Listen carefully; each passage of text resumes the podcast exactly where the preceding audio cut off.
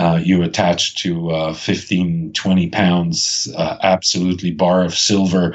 These fish mm, have to survive under the ice during the winter for, for eight months almost. So they packed on weight before they enter the river to the point where where they have a very small head and huge hump. Uh, they're they're incredibly uh, uh, well prepared for winter, and there's many of them, and they're completely wild. That was Mariusz Wróblewski describing what Kamchatka steelhead look like and feel like. This is the Wet Fly Swing Fly Fishing Show.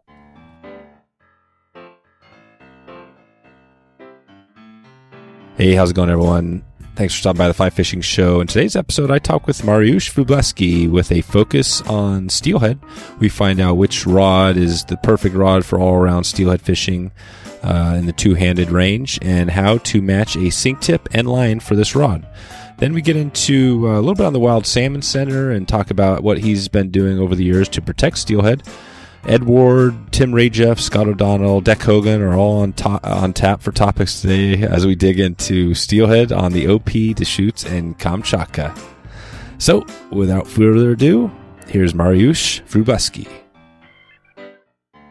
We're gonna we've got a ton of topics to talk about today. The, the, the challenge is going to be focusing it down. I think the the Wild Salmon Center, Echo fly rods, Kamchatka, Steelhead. I mean, just those topics, any of those four, we could dig way into. So we're gonna we're gonna kind of go around. I think this would uh, touch on it, but maybe you can just start us off how you first got into uh, fly fishing and how that all came to be. You know, with Echo, and uh, maybe let's just start there. How you got into it and how you came to Echo. Um, I came to the United States as a political immigrant, as a refugee in um, 1989. And the first place, uh, I landed in San Francisco, and the first place I saw was Golden Gate Angling and Casting Club, and which kind of became a almost a second home for me. And of course, the Rajeff family was there. Um, Tim, Steve, and um, their father George. Um, and since uh, George spoke Russian, so did I uh, we kind of became friends and, and I almost got adopted by the Rajeff family and got involved in tournament casting and, uh, I've been friends with, um, Tim and Steve, uh, ever since. Wow. Wow. That's, that's amazing. So 1989 back in, yep. I mean, that was, uh, and where, now where are you from originally? Poland. Oh, Poland. Yeah. So you're, so I mean, 1988. I mean, that was kind of the collapse of the. Uh, well, was that the time when it all kind of the the fall of the kind of the Russia, right? That that you were in the right. middle of that. Right, that was the um, end of communism, but I left uh, Poland still during the martial law before the system collapsed. So, um, yeah, in the last moment, pretty much. No kidding. Wow, that's right. And then you ran into the Rajeff family, which which sounds like a pretty amazing story. And, and I didn't even, you know, their the father, I guess George. I haven't heard um, that name too often. I mean, when you look back, and maybe we could just say, look back at the the Rajeff family. Is there something that sticks out to you that you know that they taught you over the years, or something maybe Tim you learned from him? Well, well, absolutely. I, I think uh, they had a profound impact on my personal life and and fly fishing life as well. Um, beside getting into the tournament casting and sort of going all the way to the national uh, tournament, um, I also ended up in uh, uh, Russia uh, on Kola Peninsula, um, taking pl- Tim's place, uh, running the famous Ponoi River Company operation, Atlantic salmon uh, fly fishing operation on Kola Peninsula. Gotcha. Okay, perfect. So yeah, you've been you've been involved for a long time, and, and now Echo. I, I know um, can you talk a little bit about when Echo started? Because it wasn't going then. I think it started a little bit later than that. That period. Right, right. Tim left Ponoi um, in 1994. Uh, briefly, I believe, worked for Loomis a little bit, and then started Echo uh, or of Sports. Yeah. Um, and we've been friends then, and all, the whole Ponoi uh, period uh, overlap with the beginning of the spey casting sort of uh, introduction to U.S. and development. Uh, we hosted on the Ponoi some of the uh, sort of pioneers like Derek Brown and uh, Simon Gawesworth and um, Leif Stavmo. So this this sort of this was the right place and right moment to um, experiment with uh, spey casting and spey rods. When I uh, came to Ponoi in '94, I would say 90% of our guests were fishing single-handed rods. When I was leaving the Ponoi in '99, I would say that 90% were uh, spey casting. Yep. Wow, that's cool. So basically, yeah, I mean, you've been involved in the the spey casting and at the very beginning, and we've talked a lot about the that on the first on this podcast. You know, some of the people that were involved, and you know, Dec, and some of the people that were early right. on in that whole crew. Um, you know, I want to get into choosing a, a spey rod because I think things have changed obviously over the years, and there's new people coming in all the time, and I want I want to make it real clear for them how to get started, what they need, and with the focus on winter steelhead. Uh, before we get there, the, the Wild Salmon Center, I really want to touch on that just just a 2nd mm-hmm. here because I think that's a obviously a very important part of steelhead and recovery. Can you talk about how, how you came to into? I mean, you, we bring it back to 90, uh, 89, You know, back as a refugee, and then meeting Tim. How do you get involved in the in the Wild Salmon Center? Uh, actually, through Ponoi, through fishing oh, yeah. on the on the on the Kola Peninsula. Um, um, in '99, I uh, left Ponoi to uh, go to graduate school at Berkeley in California, and um, I was working on the Yokanga River, which is another Atlantic salmon river on the Kola Peninsula, and I met um, man uh, Spencer Beebe, who uh, was uh, at that time CEO of EcoTrust in Portland, Oregon. This is a sort of oh, yeah. um, conservation big organization. The fish and and fish conservation was just little part of it. But I met him on a Ponoi. He came to fish with um, two of his board members, and he offered me a job at EcoTrust running British Columbia program, uh, cons- conservation program in British Columbia. So I spent five years uh, in the Skeena watershed um, st- also starting um, something called Skeena Wild Conservation Trust. Mm-hmm. And of course, I had a chance to uh, fish for steelhead a lot. And five years um, um into that program, I was approached by uh, director of um, Wild Salmon Center with a job offer to run the Russia Russian Far East program, which covers Kamchatka, Sakhalin Island, and Khabarovsk region, which is the mainland of uh, of Russian Far East. Gotcha. Wow, this is cool. You're you're like the you're like the ultimate. You're like a rock star as far as uh, you know, like the steelhead conservation. I mean, everything you you know, the Skeena is a hot. Uh, you know, right. I've been up there. I mean, it's amazing. It's an amazing place, and I mean, the Kamchatka Skeena West Coast Steelhead, if you look at the whole Pacific Rim, uh, can you just briefly? I've had John McMillan on, um, mm-hmm. and he talked. Uh, we don't talk a lot about conservation on this episode just because it's really focused more on tips and tricks. But right, you know, it's interesting. John dug into the steelhead. Uh, we talked a, little, a lot of it wasn't based on some of it wasn't based on data. You know, we just talked about mm-hmm. generally our thoughts of where where we are, where we're going. Can you just touch on that just briefly? You know, you're obviously right in the middle of it. What, you know, I mean, we're we're at a down, right? We're at, we're at a real low on that on that trend line, right, for steelhead this year. A lot of places, mm-hmm. but but what what's your take on it? Where where are we headed, and and are we are there are there positive signs out there? Um, yeah, there are definitely positive signs. For example, in Kamchatka, there are, t- there are two systems that I'm familiar with: Utkholok and Kvachina River on the uh, north um, west of Kamchatka, uh, where uh, population is it's a relatively small systems, maybe 50, 60 kilometers long. Um, but uh, the populations are up to 30,000 fish. And what's most amazing about it is the diversity of life histories of these fish. So they have a or you know variety of strat life life history strategies that allow them to um, occupy the whole system and actually thrive.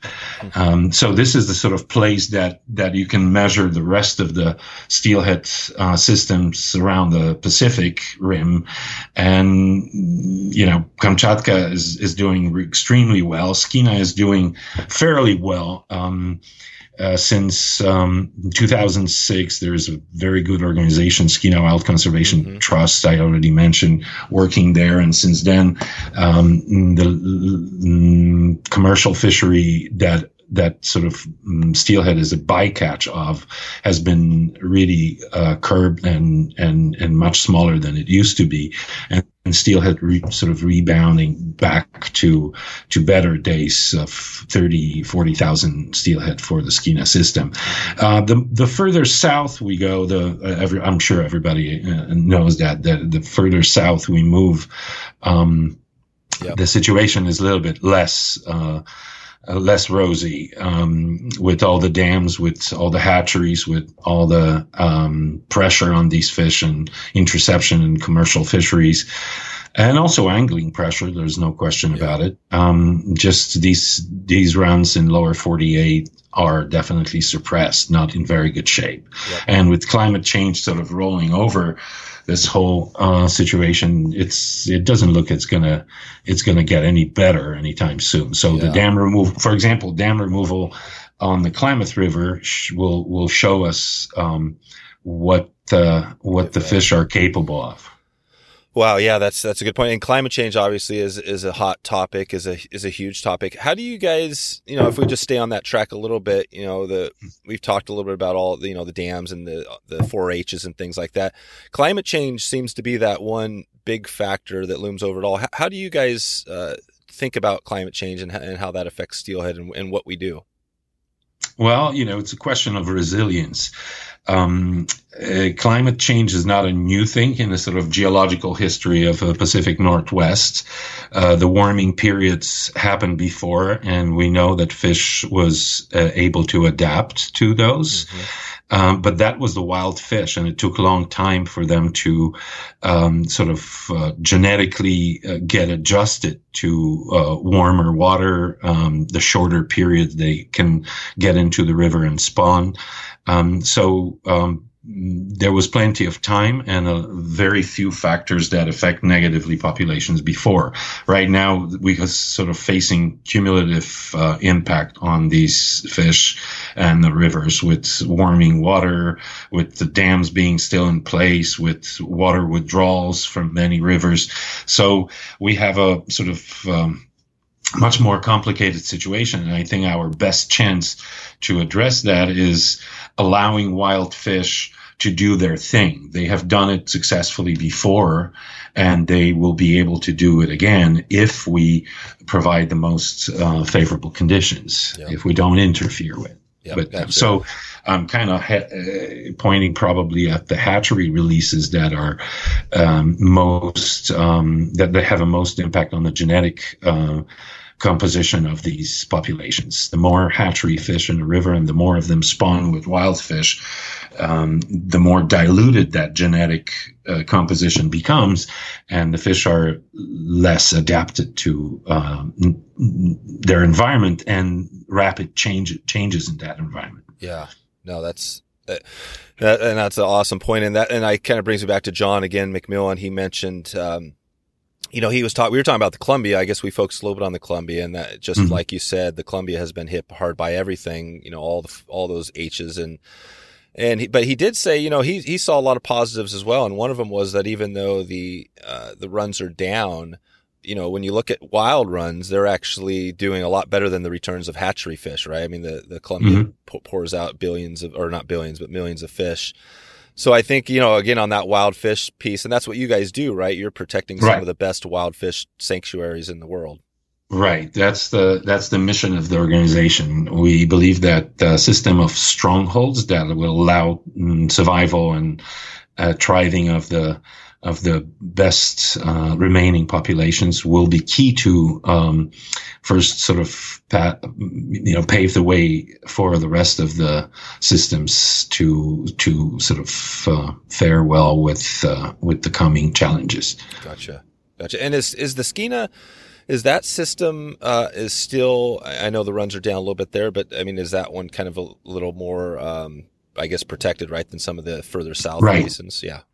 Right, definitely. Uh, Skeena is first of all, it doesn't have uh, uh, very, that doesn't have any dams for for one. Then doesn't have a um, uh, some of the hatchery impact that we experience here, and it has a very strong community. I think this is the most um, uh, important part. The sort of resilience um, of the place uh, is as much of a sort of natural resilience. Um, British Columbia doesn't experience the the, the sort of uh, radical changes in uh, weather as as as hard as we do, oh, okay. and also a resilience of community. There's a very um, many people devoted to keeping their home uh, watershed in intact. So that's been very impressive how how the community in in Skeena is very aware of what's going on and it has a very clear idea how to deal with it. Um, yeah. which which I think down south we're a little bit more fractured. There's yeah. a lot of us, a lot of us who appreciate um, hatchery fish for harvest. There's a lot of us who are very um, straightforward on you know wild only, and that produces the conflict that that leads to certain sort of stagnant environment or community that it's not very focused and not very unified in the effort. Okay, yeah, that makes sense.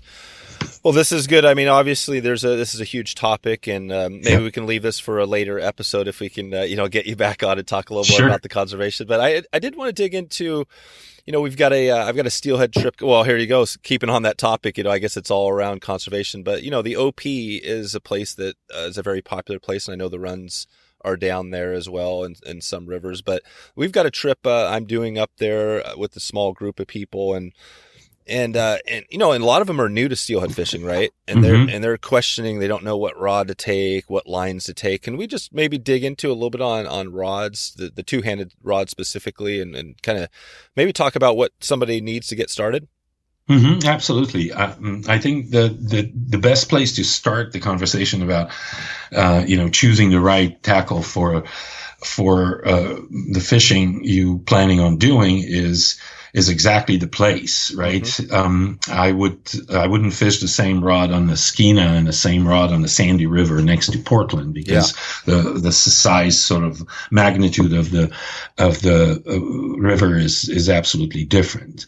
But there are there are ways to sort of bring this down to something that is um, that is going to a little simplified. Yeah. Is there f- is there a you know when you think about that because I, I you know I was just talking to um, well, Evan, you know, your your marketing, right. uh, uh, you know, main manager there, and, and we were talking about lengths of rod a little bit, and that's yeah. the thing where you know you hear thirteen foot, you know, thirteen foot six inch, thirteen foot, twelve foot, right? I mean, you got all these things, and right. Let, let so to keep it focused, let's first think winter steelhead. Uh, so we're going to mm-hmm. be tossing some larger skagit, you know, bigger flies. Right. And let's also just keep it focused. Let's just say the OP, which I know there's some different size rivers there as well, but if we think about some of the the rivers there, let's uh, as our rod, what what would you choose there for a a winter steel? What's a good all around winter steelhead two handed rod? Well, it definitely is the seven weight, uh, the 13 foot length. That's why we have the uh, series called Full Spey. There's only three rods in that series, six, seven, and eight, and all of them are 13 foot.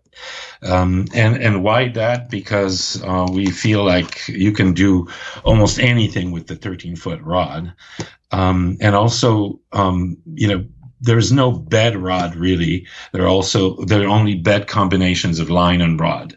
So uh, uh, Airflo lines. Um, are pretty much catered to uh, that kind of rod, uh, that kind of length and uh, of the rod. When you look at our um, Skagit Fist, for example, yeah. I would definitely recommend it Skagit Fist to take to uh, any winter steelhead fishing because the triple density line that is perfect length for the 13 foot rod with addition of the sink tip, be that T11 or T14, depending on the depth of the run you're going to fish, you're pretty much going to cover um, every possible scenario.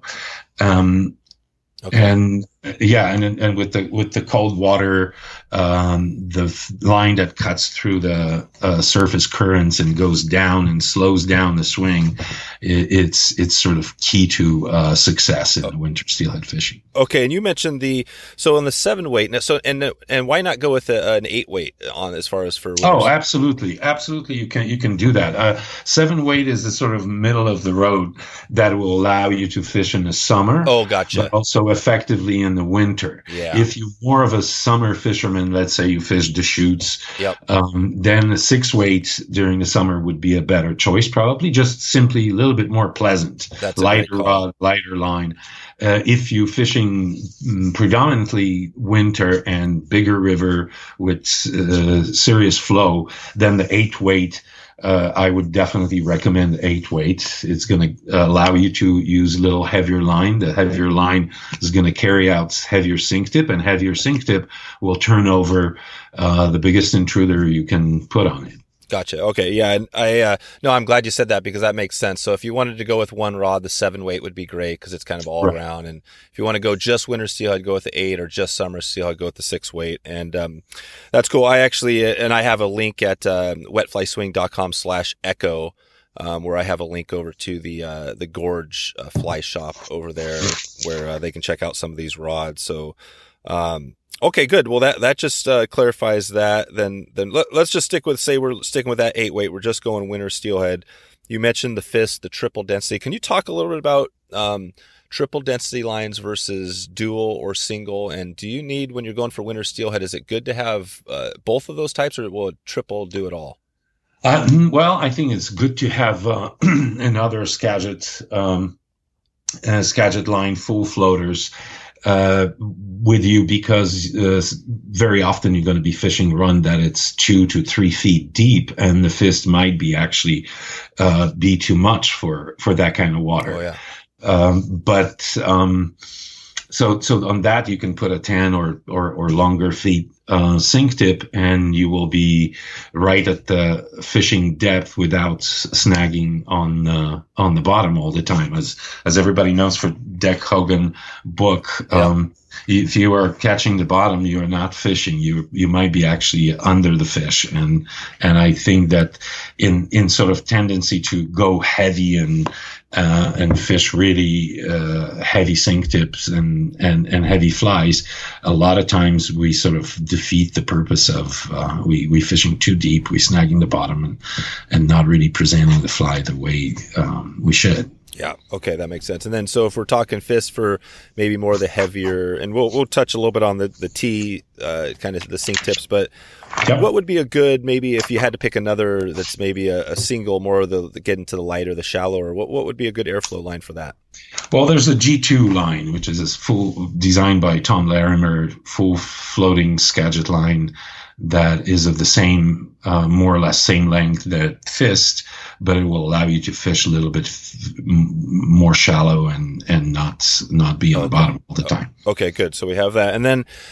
And so let's just break down. So basically, again, for somebody new, we've talked a lot. Uh, you know, the, la- the first thirty episodes, people can look at some of those steelhead episodes on, on this podcast. But if we break down, you know, you have the line with the sink tips. How does that? You know, you you hear a lot about the poly leaders versus other. What are what's a good for winter steelhead? I mean, would you use poly leaders, or you, do you just go with a different type of sink tips for for that? No, definitely I wouldn't use poly leaders for winter fishing because they will not effectively take the fly down into the zone where you Yep. want to be most of the time. So I would definitely go with the T11 or T14. Some people even go to T17 on the very deep, slow or, or, or strong current uh, places. Um, usually T14 and T11 covers most of the um, places.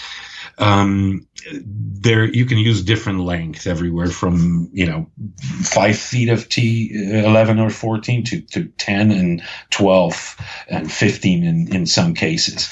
What what's um, important, I think, is to make sure that your rig, your line weight, uh, is capable of moving that sink tip. If you have a 400 grain head and you put a 15 feet of T14 or T17, uh, your casting is going to be disaster because the mass of the um, head of the floating part of the Yeah. uh, your rig is not going to be able to turn over. Yeah, you add a weighted fly on the end of it, and it becomes impo- impossible. Is that the two? Isn't there a rule of thumb? Do you have one? It's kind of the you know the the fifty percent, or if you know depending on. yeah, yeah, I would say that your floating, uh, that your belly, your Skagit's head, should be at least twice as heavy as your sink tip. So, to give you example, if you have a 300 uh, grain um, Scout. That's another air, uh, Airflo line that it's really great, and we can talk about the shorter stuff a little bit later.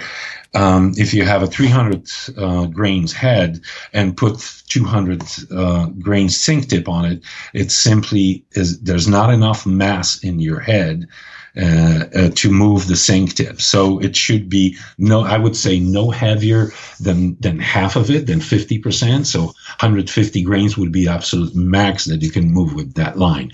But I would probably on 300 grains head, I would probably use sink tip that is no longer the the well length is the is is the variable, but yeah. no heavier heavier than 100 grains.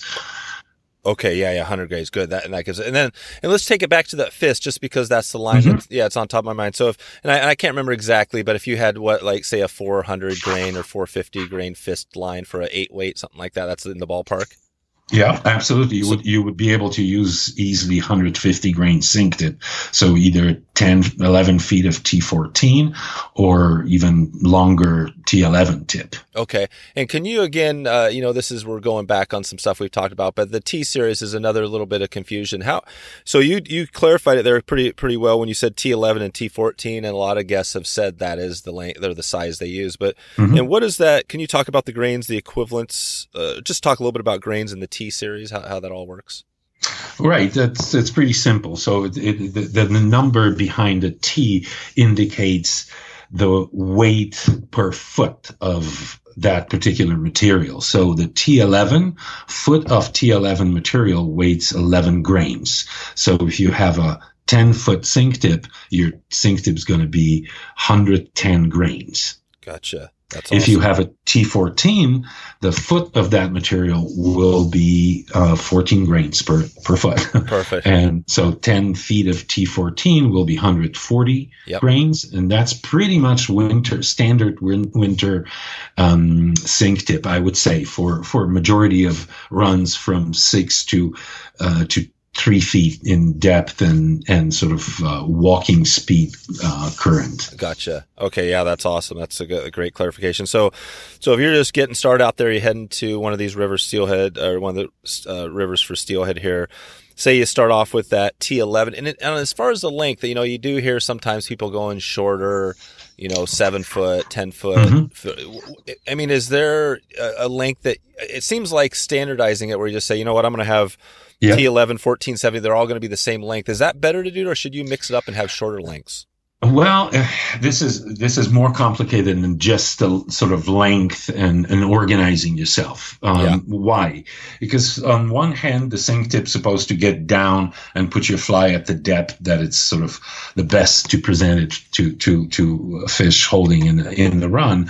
But on the other hand, Mm, your length of your line, including the sink tip, should be um, should be correlated to length of your rod. So you wouldn't take a, a 13 foot rod, put a, a 15 foot head on it, and 10 foot sink tip, because at this point your entire rig is so short that most of the time you will blow your anchor. Oh right. The short line also turns over faster than the longer line. So your cast will turn over prematurely and just basically crash on the surface. Mm-hmm. So um, you want to make sure that your rod length, your rod, uh, your your line uh, length, and sink tip length produce the sort of uniform system that works together. Um, what I what I already mentioned that you wouldn't put probably the scout Skagit Scout line on the 13 foot rod because it's extremely short head that packs the weight into the very short length. Yeah. And, and it's used to, to move, um, fair amount of weight with a fairly short rod. So yep. the compact weight acts a little bit like a, um, like like a, something that you can actually throw further out. So to to make this sort of simple for for that 13 foot 7 or 8 weight, I would recommend the Skagit Fist or standard G2 Skagit plus 10 to 12 in extreme cases 15 feet of either T11 or T14. Yep. And for the scout and this appropriate sink tip I would use on a shorter rod, like our compact spey that is only 12 feet long, um, and it's perfectly matching the shorter belly, like the Skagit Scout. Gotcha. Yeah, that's awesome. And the and the rule again that you just clarified it in way more detail, but that's this is kind of the uh, the rule. What is it? The three X, where if you have a 13 foot rod, you multiply it by three, and then you don't want your entire line setup to be longer than that.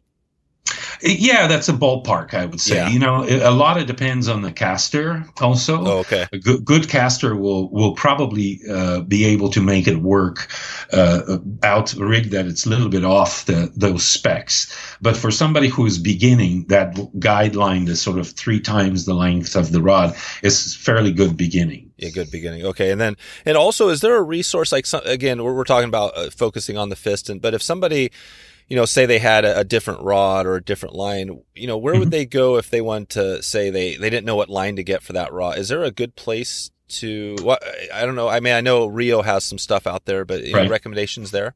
Well, uh, Echo um, has its own um, tar- chart oh, recommending cool. mainly Echo lines or Airflo lines to Echo rods. So, and that those are very well um, uh, very well matching uh, the rods to the line. So I would definitely recommend to go on the Echo um, website and or Airflo website or yep. Sport website better and look into the resources. And there's going to be a chart that they can use. Okay.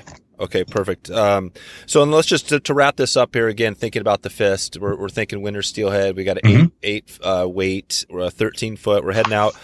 So that fist line, can you talk about that uh, with that rule of three? So what is typically the what is the length of the line? And again, to go back, you're going to have you're going to have um, your regular backing. You're still going to have backing on your reel. You're going to have right. your running line, and then you're going to actually have the fist. What what is the length of that fist line, and then how would that uh, you know relate to, as far as the T11 and making it close to that rule of three? Sure. So um, uh, if we would take eight weight uh, full spey, would probably go. It depends on the caster. Um, what, the beginner. What, what if you're mm-hmm. a beginner? So I'm just talking about me again. This is uh, I've been doing it a, a little, you know, quite a while, but I'm still not a you know a pro. I'm not a great caster, so I'm kind of I still consider myself kind of more you know at the beginner intermediate. What if mm-hmm. you had somebody like that? Well, uh, then I would match the full spey eight weight with um, Skagit Fist uh, 570 grains. That's the sort of 8 9 designation. Um, the better you are at casting it, because that's just simply is going to load rod very easily yeah. and, and make you cast right away comfortably. And I would put um, 10 or 12 feet of T11 yep. or T14 on, on that rig. And that would give us, these lines are mm, at 22 and a half, 23 and a half feet length. Okay. So that would give us um, almost 40 feet of uh, entire line, including sink tip, divided by three, would, would end very close to 13 foot. Yeah. That's it. That's it. Okay, so that would give us our full setup. Okay, that makes sense. And that's, and again, that's the reason why you wouldn't go with a necessarily a really short five foot tip or a really long tip because right. it would throw off that balance. I mean, you know, with fist having um, front of the line already type six um, sinking uh, material, you could shorten your sink tip. Uh, in the in a shallower run, instead of switching to the full floating belly and then putting a ten foot sink tip on it, you could still use fist with the short, let's say five foot oh, yeah. uh, T-tip. That would change a little bit of the um, balance by shortening the entire line. So you would have to be careful with your anchor to to not oh, to blow right. your anchor all the time.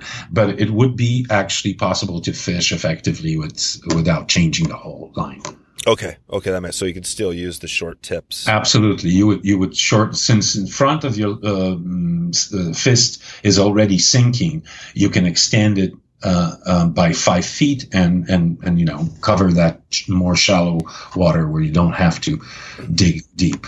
Okay, perfect. And you you just touched on you said uh, Type Six, which kind of gets us back into the old another sinking uh, line standard, right? This is kind of more mm-hmm. back to the uh, Uh, well, maybe let's just talk about let's let's first think about the triple density. Can you describe what what the in the fist is a triple density line? What is that? What is the triple density? Well, the triple density means that uh, the line is composed of three sections of different material, different density material. So the back of the line, close to your running line, is the floating section, roughly one third of the line. The m- middle of the line is interme- made out of intermediate sinking material, one one and a half inches per second and then the front por- portion, one third, is the, uh, is the, uh, is made out of um, sinking uh, material. And Type Six probably uh, runs around four to six inches per second, which is not super fast. But what it does, it allows you to cut immediately after the cast is placed, and you mend your floating back of the uh, head, floating uh, portion of the head, the intermediate and sink sinking portion cuts through the surface currents, which usually are very complex and start yeah. sort of waving your line around, preventing you from making good swing. And they cut through that those surface current and get deeper where the current is slower already, and your entire swing begins to be slower. You you fishing much uh, at much slower uh, rate than than your full floating head that sticks to the surface currents and sort of drags your sink tip and, and fly behind it.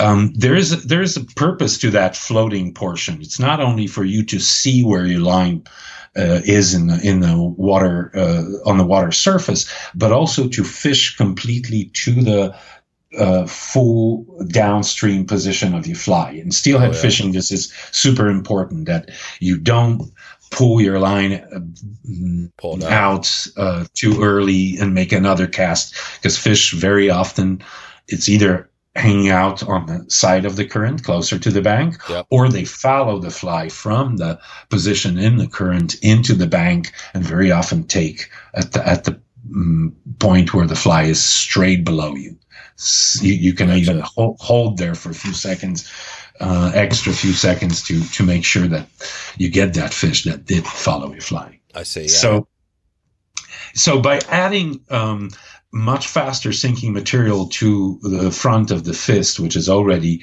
sinking at that rate of four to six inches per second, you you increasing your ability to fish deeper even with unweighted fly, that line will keep it on a, providing that you're using very uh, short um, tippet, that line will allow you to keep that fly uh, deeper, longer, and also um, by using fly that is not heavily weighted, uh, you you have a lot more movement in that fly, so it's more attractive to to fish. Okay, and then and yeah, and then on the end of that well of the fist line you have you're mentioning that's the type right. six you would also add your typical c tip t your right. t series and then so would you ever on that just add a um, I mean are you always adding a sink tip on the end of that fist or is there other lines you might add like maybe an uh, intermediate section um I think it always ends up with the sink tip, especially for winter fishing. Yeah um, for you know, and Skagit head, I mean, can be used definitely for summer steelhead, but it's not as pleasant to fish as as the floating shooting heads are, like the Scandi shooting heads. So in the winter, I would say I always am going to fish uh, sink tip. In the summer, also on the, the shoots in the middle of the day when when it's sunny and hot and fish are down, um, your best chance to get the fish uh, during that period is putting on your Skagit head and sink tip and getting your fly down closer to the bottom where fish are sort of yep. uh, uh, hanging out there. What if you were on the Deschutes in the summertime and it was blowing 50 miles an hour, you know, like like it does, and and your Scandi line, you're not that great with the Scandi, and it's just it's killing you. But your heavier Skagit line, you want could you stick on uh, just that with a, a floating you know, I mean, would that work if you're doing an evening morning sort of thing where you are on the surface?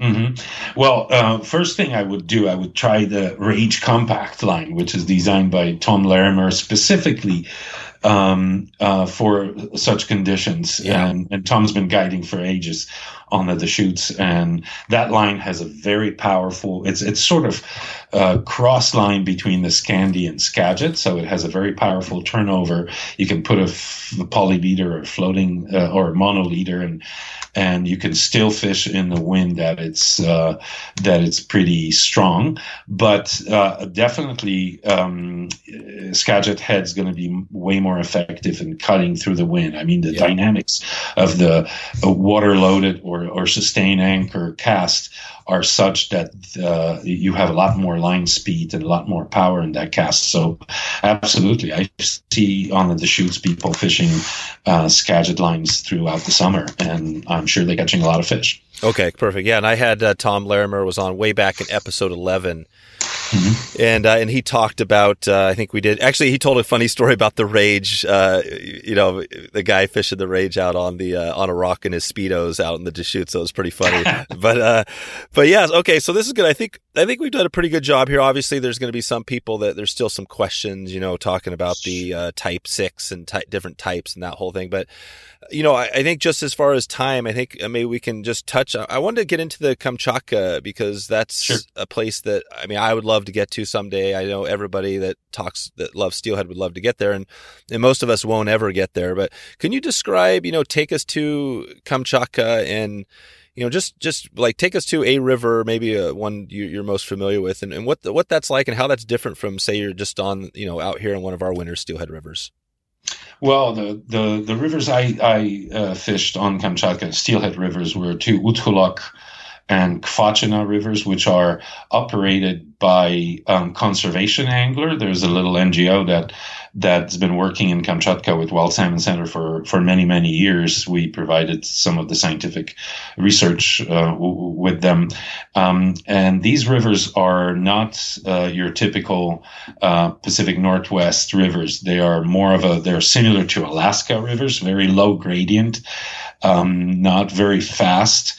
Uh, you fish in a tidal zone. Um, very often you can see fish actually coming from the salt into the estuary and then moving uh, further up the river. Hmm. Uh, so uh, it, it's not your typical uh, Pacific Northwest steelheading, but it's absolutely fascinating um, uh, to to fish river that that it's the bottom is covered with pebble, small pebble from bank to bank, has a little uh, deeper area under under cut bank cover with high grass, and you almost uh, want to cast to the other bank and pull the fly off the grass hmm. into that channel, and and then all of a sudden uh, you attach to uh, 15, 20 pounds, wow. uh, absolutely bar of silver.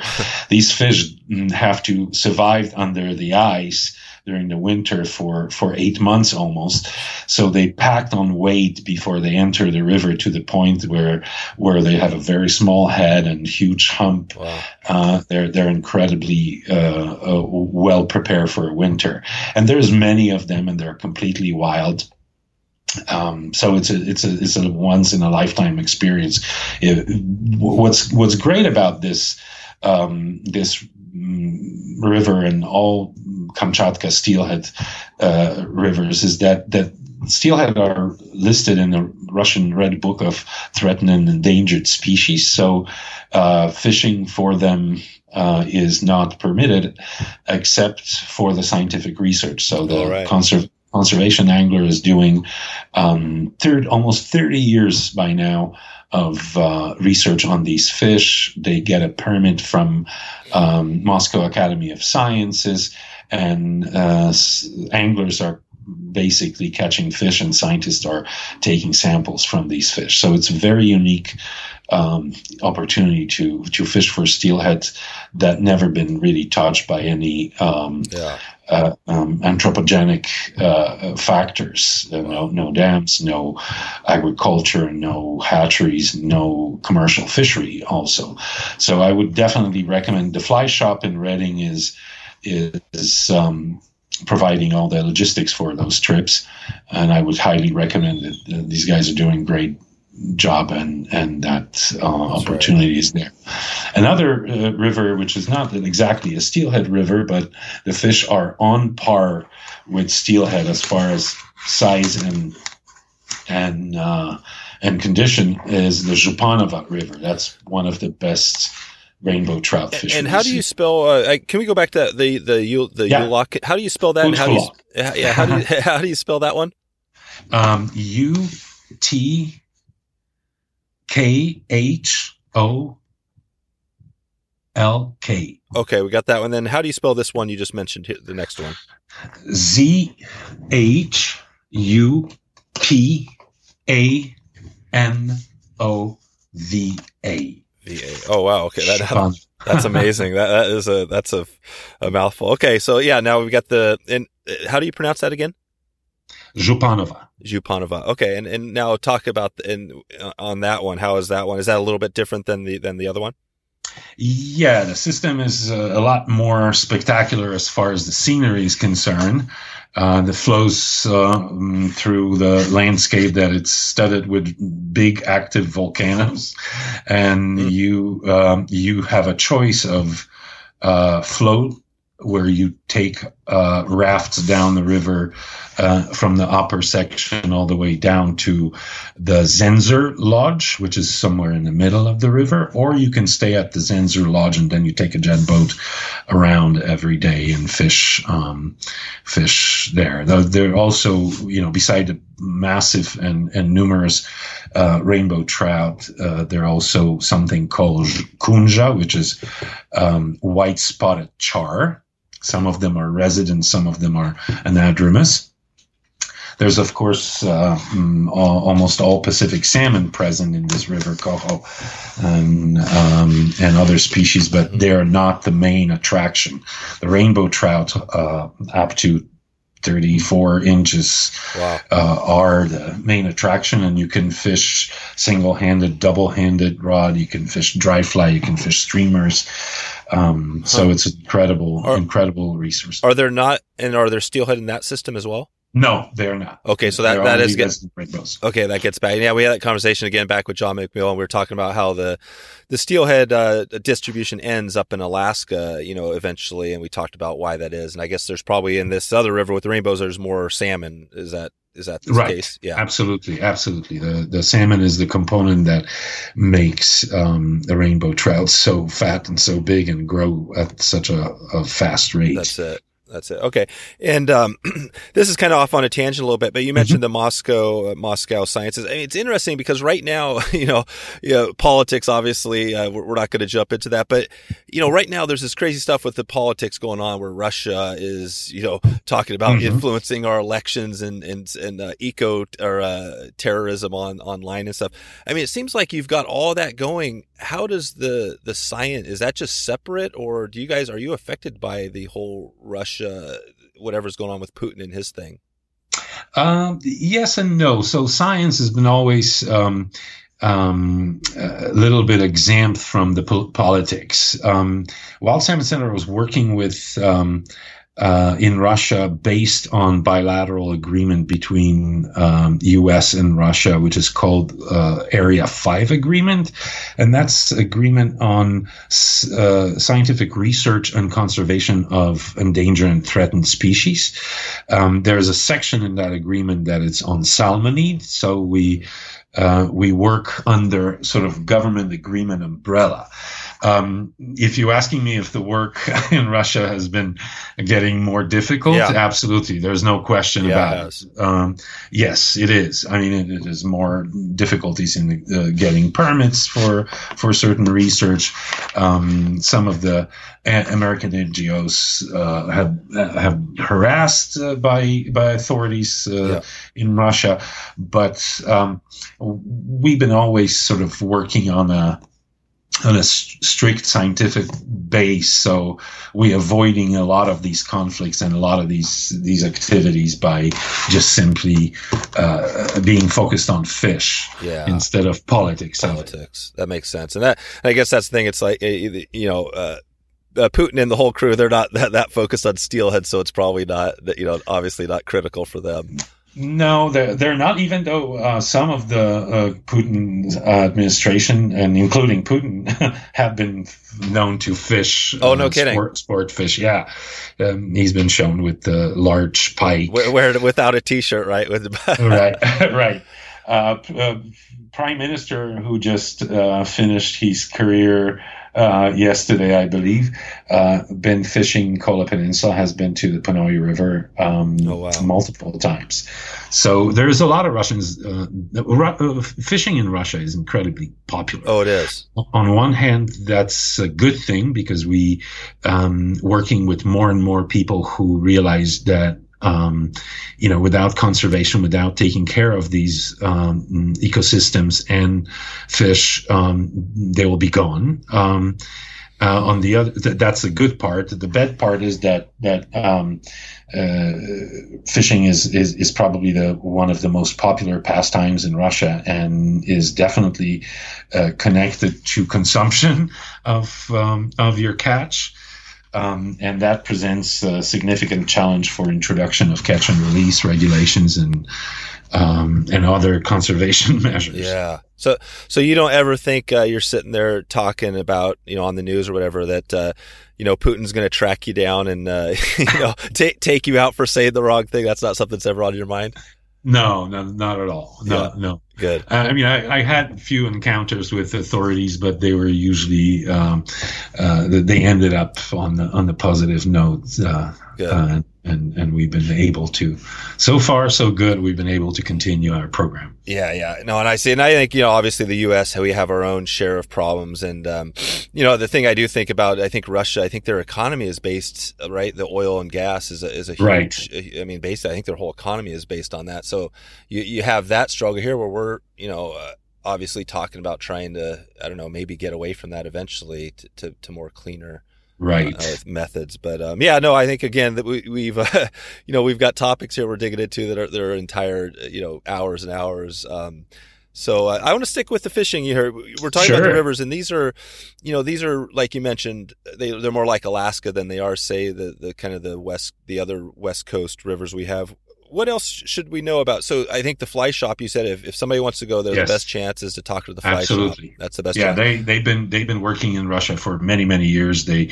I have been on uh, both uh, and Zhupanova trip organized by fly, uh, the fly shop, and uh, they do fantastic job with all the logistics, which are complicated in Russia, as you can imagine, mm-hmm. uh, uh, are done incredibly professionally and and uh, experience is one of the best I ever had. And I've been around a little bit between the Kola Peninsula and and Russian Far East and British Columbia, so I would highly recommend. Um, yeah, Zhupanova is a lot more spectacular than um, because it's a southern uh, uh, part of the Kamchatka, not very far from uh, PK, which is Petropavlovsk Kamchatsky, which is the sort of capital of the Kamchatka Peninsula.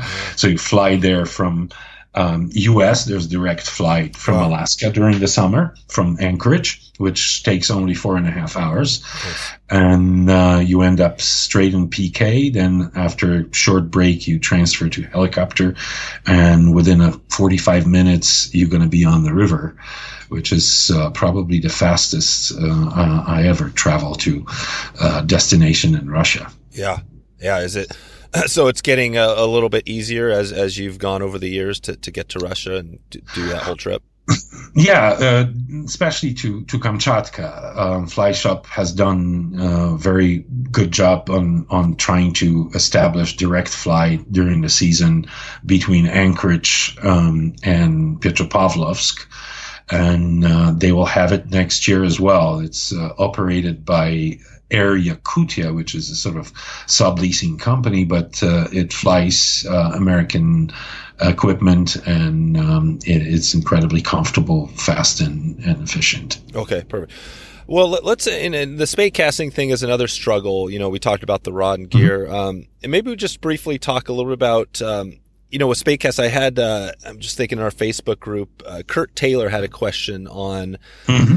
you know, I, we're, we're not going to be able to cover all the, the how to and tips and things mm-hmm. like that. But is there, is there a resource if somebody wanted to learn spey casting, they didn't have money to pay a guide? Is there a good uh, resource out there where somebody can kind of learn? What would you recommend on that? Uh, you know, th- there's been a lot of um, mm, videos made on on spey casting, but um, I would definitely uh, look at uh, Dec Hogan uh, yeah. Modern Spey Casting. Mm-hmm. That that would be an instructional video that it's really great, and I don't believe that there's been anything better written on steelhead fishing than Dec's uh, book. Um, yep. Uh, sort of uh, steelhead fishing, due to the fact that there's so few fish around, uh, can be really sort of frustrating.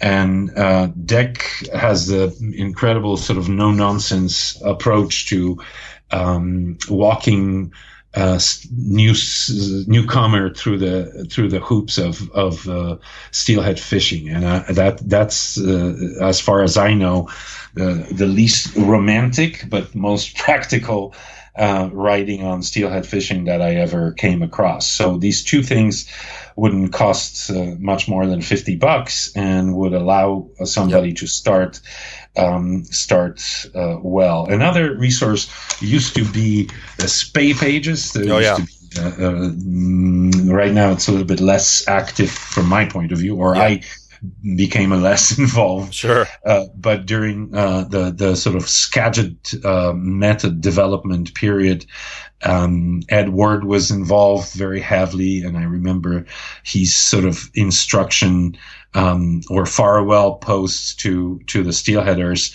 Uh, that that listed sort of few mm, basic points: one rod, one line, one sink tip, three flies. Yep.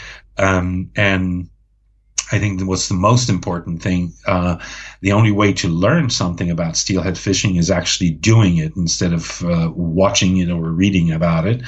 Um, and that was his advice. Get out uh, as often as you can, even if it's for a few hours on one, two uh, runs that are close in and fish them as often as you can.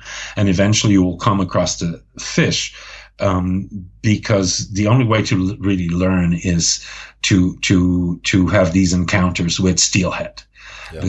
They will teach you what to do, what not to do, and and because there's few fish around, um, the more often you go out there and and do it, uh, the more the faster you're going to learn.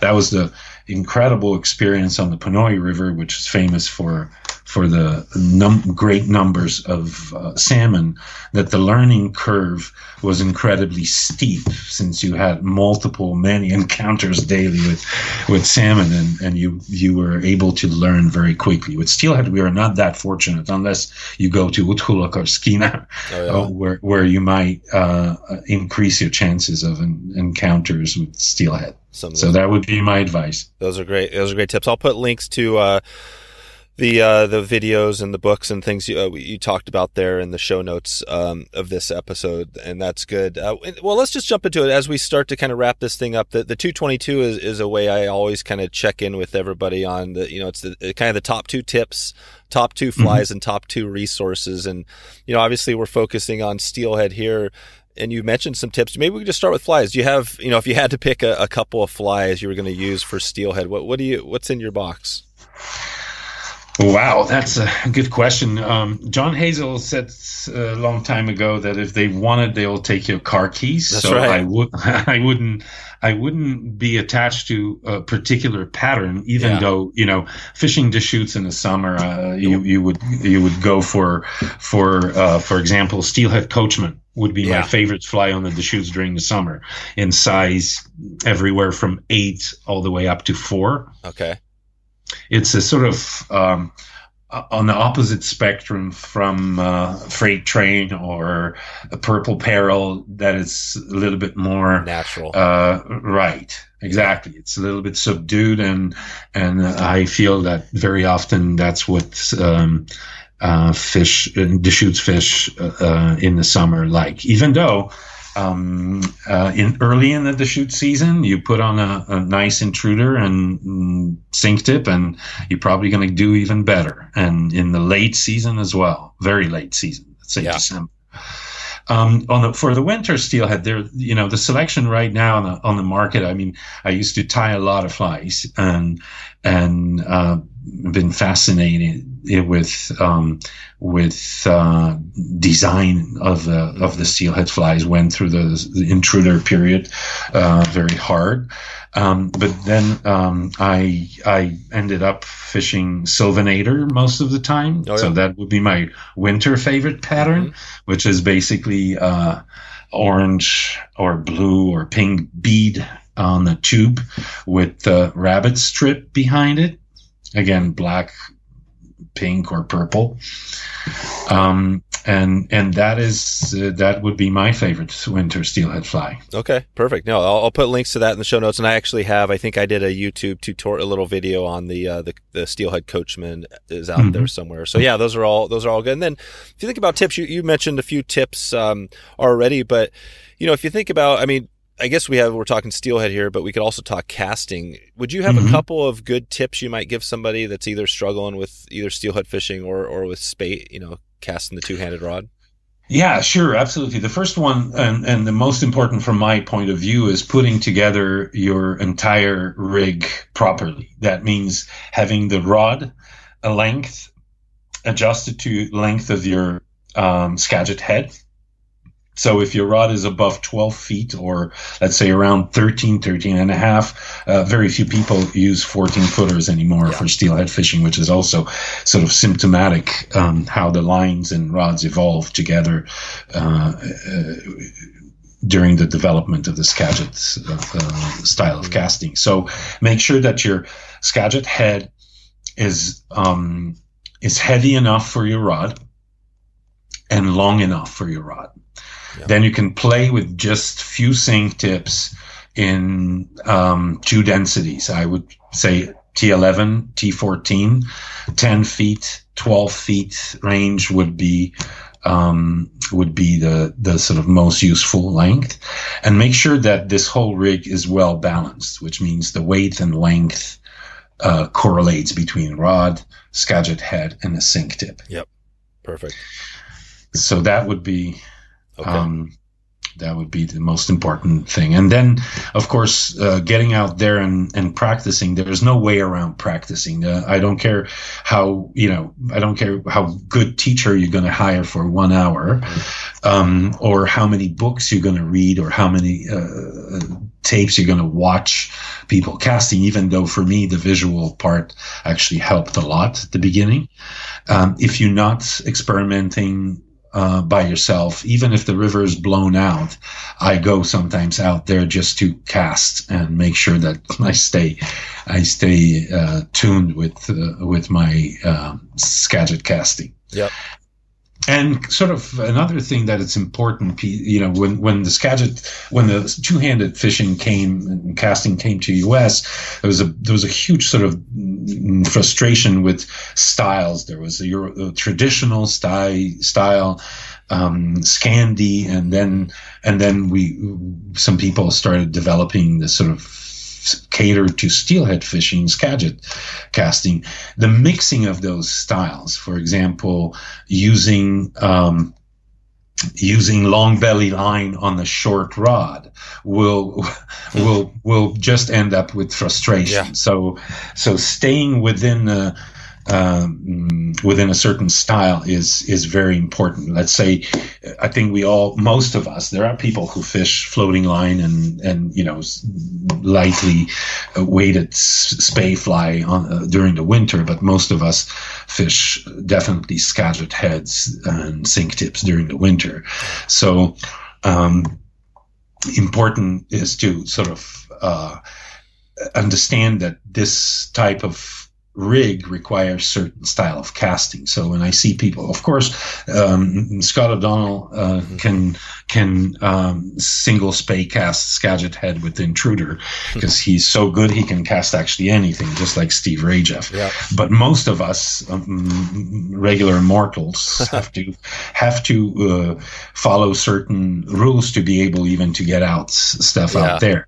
And so I, I would definitely, if you decided to fish Skagit, um, you should stick with uh, water loaded casts or sustain anchor cast, uh, which is the whole separate um, uh, sort of subject. Um, and uh, I think Ed Ward is by far the most um, uh, the, the, the best resource to follow on casting, Skagit casting. Yeah. Uh, he's done a lot of films uh, about it, and and and so sticking to the principles of Skagit casting will uh, will also help to shorten your sort of learning process. Yeah, and and, and you mentioned uh, you know three guys: Scott O'Donnell, uh, Tim Rajeff. Um, and Ed Ward, uh, three names that come up a lot in the Steelhead mm-hmm. game, you know, as guys that were leading the way early on. Um, you know, what what do you think? I mean, when you look at those guys, I'm not sure how well you know. Obviously, you know Tim very well, but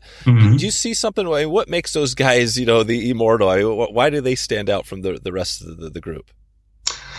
Well, you know they they've been on the forefront of uh, develop, the most important sort of developments of last twenty years in in, um, two handed fishing and uh, rod designing, line yeah. designing, and also fishing. I mean, all these guys have.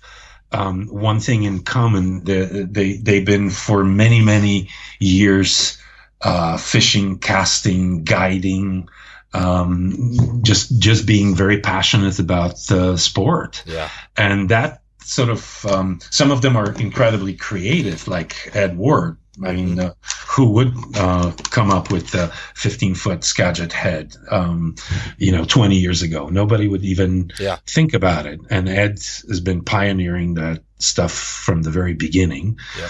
Um, same with Tim. I mean, Tim's been involved in tournament casting um, you know, since he'd been, I don't know, seventy years old mm-hmm. and probably, uh, probably mm, at that same age participated in the first national tournament and then straight into, um, international competitions. And, and then he worked with Gary Loomis and his brother for many years designing rods at, at Loomis. Yeah. So, so the amount of experience, the amount of, um, uh, expertise these guys have is just simply impossible for for recreational fishermen to match, and that's why why uh, for us is incredible resource that can help us uh, shortcut uh, this whole process. And Scott O'Donnell been guiding forever uh, for Steelhead, and that that experience accumulates and and and provides person with skills, um, you know, unmatchable skills by by other people. Yeah. So yeah, yeah. No, it is. It's just a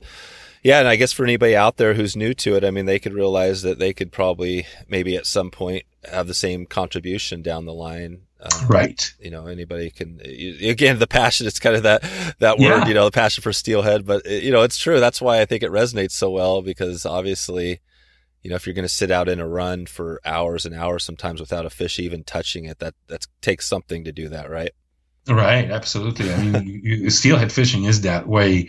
Um, that, you know, the bottom line is you have to come across, um, a player yep. uh, Dec, we'll call it. Um, and if you don't, you you left with um, with just fishing as well as you can, uh, the best water you uh, you have available, and eventually you you will come across the steelhead, and and uh, and it's an incredible experience. Yeah, yeah.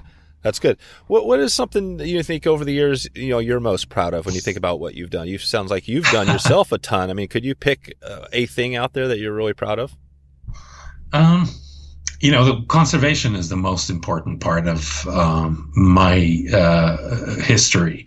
I think uh, the longer you fish, the more passionate you are about it, the the more you realize that we all, industry, anglers, uh, outfitters, businesses rely on this free uh, resource out there, which um, which we slowly uh, starting to lose, which is just being diminished by by our own activities. Yeah. And I think the realization that um, that my responsibility is to do something for that resource, to do something about these fish, to help them somehow um, that made me work for uh, make that my job, my eight hours a day or more yeah. job is something that I I can be proud of. Um, yeah, there's been different things like the winning the Spey-O-Rama in San Francisco wow. in 2006, which was the first sort of spey casting uh, competition in the U.S. And and probably the one of the first in the world, and bringing all these phenomenal casters from around the world, like the um, Serstad brothers from Norway, um, uh, guys from Scotland, and and all over the place, and and sort of helping all of us to learn from them. That's something to be proud of. But but I think the conservation and realization that we owe back to that resource that's that's uh, maybe not achievement but i'm proud that that that it um, it sort of I ended up uh, realizing that that, that, I have to give back. Yeah, yeah, that's it. Yeah, without without the uh, yeah the stuff the groups that you're working for, I mean, yeah, we, would probably be in a much worse off place as far as Steelhead runs. Um, and Steelhead and the Spey-O-Rama, what did that feel like when in the back in 2006? That that's that you're at the pinnacle, right? You, you win that thing, and you're one of the best casters in the world. How how did that feel?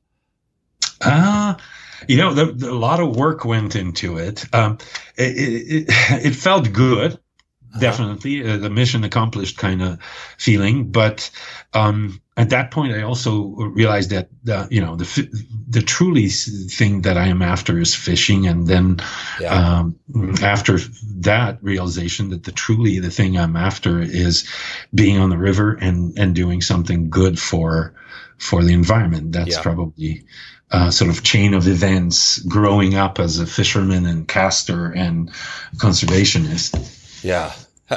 And we're going to wrap this thing up pretty quick here. I was just kind of mm-hmm. on that line a little bit, and, and I'm going to the 222. We we already kind of wrapped up because you talked about a bunch of resources, uh, so I'm not going to dig more into that. But you know, one of the struggles I think out there is that on the conservation piece, I think people tune out a lot, even though people know it's important. How do you guys in the mm-hmm. Wild Salmon Center?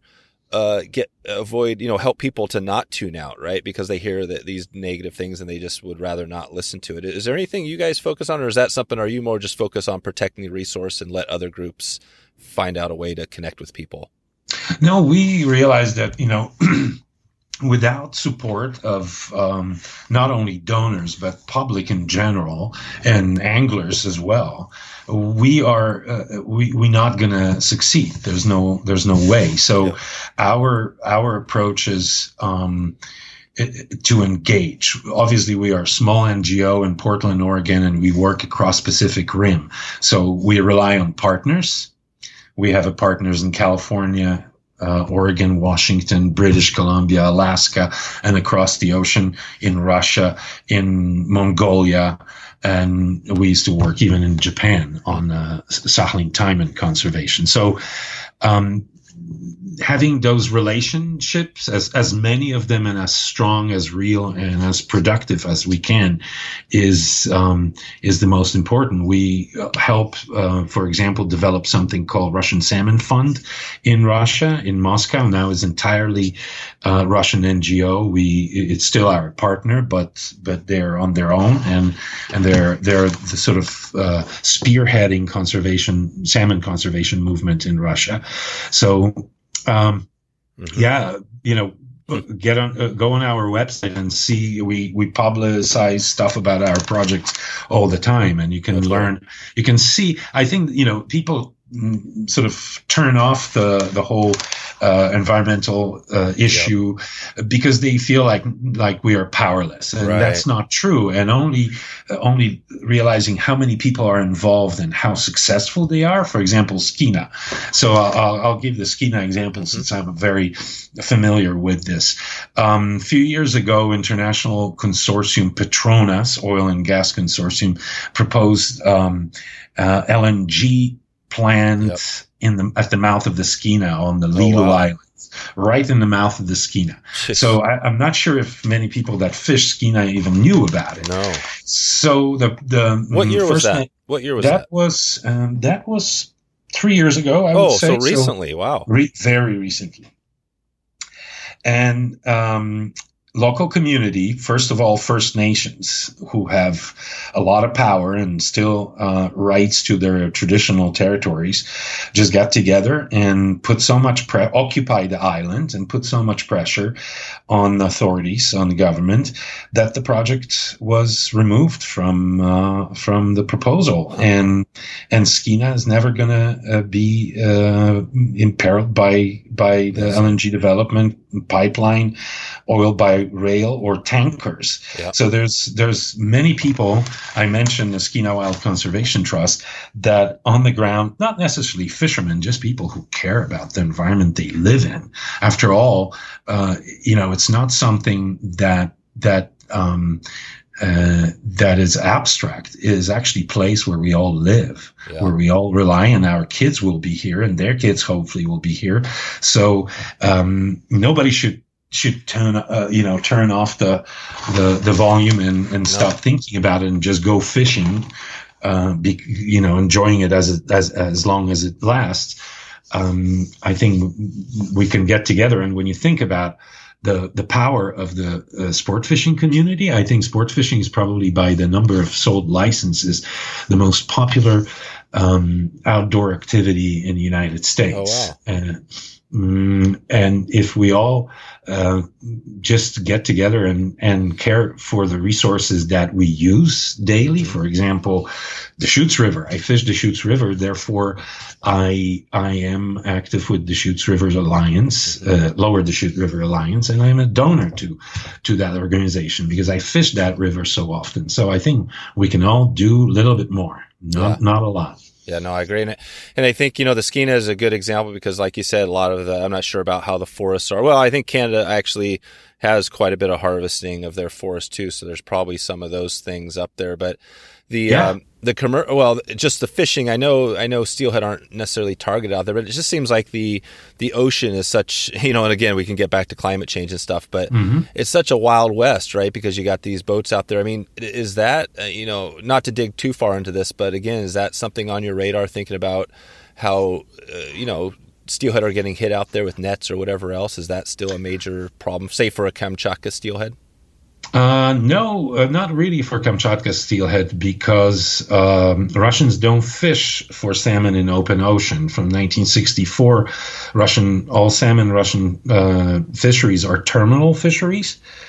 Um, hmm. That means that they're uh, nets that are placed either on the shore or at the mouth of the rivers. So they're targeting particular populations and are able to actually monitor the number of fish being caught and being sure that they are not fishing in a mixed stock fishery like we do in Alaska oh, okay. and like Canadians do in British Columbia. Yep. Mm, in British Columbia, especially in the Skeena, I think I mentioned the Skeena Wild Conservation Trust. Um, just to give you an idea how much things have changed within the last decade or so, um, the number of uh, commercial gill netters um, at the Skeena, at the mouth of the Skeena, has been probably down from 1,500 10 years ago to 200th right now. And it's also the result of um, the conservation efforts of NGOs and local community. Mm-hmm. Um, so, so there, there are simply license buyouts, and the government is retiring certain fisheries. So there are very positive um, developments and tendencies. Uh, in Kamchatka, the biggest problem is probably the poaching uh, the just the illegal harvest in river, mostly targeting fish eggs. Oh. Uh, so the fish are being just discarded, and eggs are being Jeez. sold to um, internal or foreign markets. Gotcha. Uh, but there's a progress with that as well, through mostly through MSC, Marti, Marine uh, Stewardship Council certifications. The Russian fisheries, uh, in order to um, access European and U.S. Uh, North American general market, have to uh, be MSC certified. That's for sustainability, and one of the con- and one of the conditions to be certified is uh, taking care of enforcement on the river. So um, I would say in Kamchatka, within the last 25 years that we have been working there. Um, the the level of uh, illegal uh, fishing has been also decreasing dramatically. Gotcha. Okay. Cool. Well, yeah, obviously that's a, a, major, big topics we're talking about here. So, um, well, we'll leave that for the for the next one, baby. But uh, in sure. the in the next uh, six to twelve months, anything new coming up for you, the Salmon Center, uh, Echo, anything you want to let us know? Um, uh, Wild Salmon Center is uh, is sort of going into the scientific program uh, in Mongolia on Siberian taimen conservation. Mongolia, as you know, and most yep. of anglers know, has been a destination for last I don't know twenty years or or, or more, yep. and um, um, American operators there noticed that uh, there is a certain decline, right? And there is a, there are many issues. There's poaching, there's overgrazing, there's habitat loss. So we will be venturing since we have a very active taimen conservation program in Russian Far East. Uh, we will be joining um, uh, Mongolia Outfitters Company uh, with the science program. Oh, with cool. Echo, with Echo, I, I think we are we are done for a while with uh, new spey rods. Uh, we, we feel like the yeah. full spey, full spey, compact spey, and trout spey cover the bases, and they're very good rods. Uh, we don't like to change product every two years. Yeah because it confuses uh, uh, retailers as well as it does uh, uh as as well as customers. So we're going to be sticking, but uh, but we're constantly working on the new line developments. So um, I wouldn't want to give any mm, commercial sure. secrets. Sure. At this point, you got a, you got a quadruple density maybe in the, in the works. maybe, maybe. Uh, so, so one one quick one just on the full speys. So you mm-hmm. also have um, what is the swing? Isn't there a swing series? Yes. Or, yeah. The lo- so what's the difference between the full spey and the and the Echo swing? Because I have a I have a six weight swing, I believe, and fantastic yeah, it's a good rod. What, what is the difference? If somebody's buying, I mean, would they? I know one's a lower price point, but are there right. any other differences to think about with those two? Well, a little bit with the length. So all our full speys are 13 footers because we feel that it's a sort of right on the money mm-hmm. uh, length. The swings are a little bit more traditional, not only in action sense. Uh, they have a similar action to uh, full spey, except full spey is made out of very high modulus material, so lighter, faster recovery.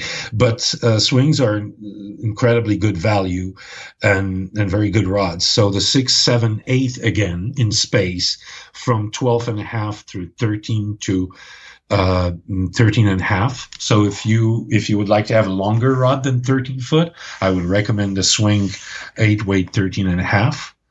Um, if you would like a little bit longer, uh, a little bit shorter rod in six weight, like the summer steelhead mm-hmm. rod, swing has 12 and a half six weight, which is oh, fantastic. Okay. So and you, and yeah. you have your workhorse 13 foot seven weight in that. In that too. For okay. incredible price. So if you if you had somebody coming in for you know they were just wanted their first um, intro rod for say all around steelhead fishing, you could the um the Echo seven weight, uh, thirteen foot seven weight, or or the or the uh, the swing or the, the swing. Yeah, yeah, definitely. I would go with the seven weight, thirteen foot swing as of my first rod. And okay. from there, I would find out what I like and and then upgrade to either 12 foot rod uh, in the compact spey. Gotcha.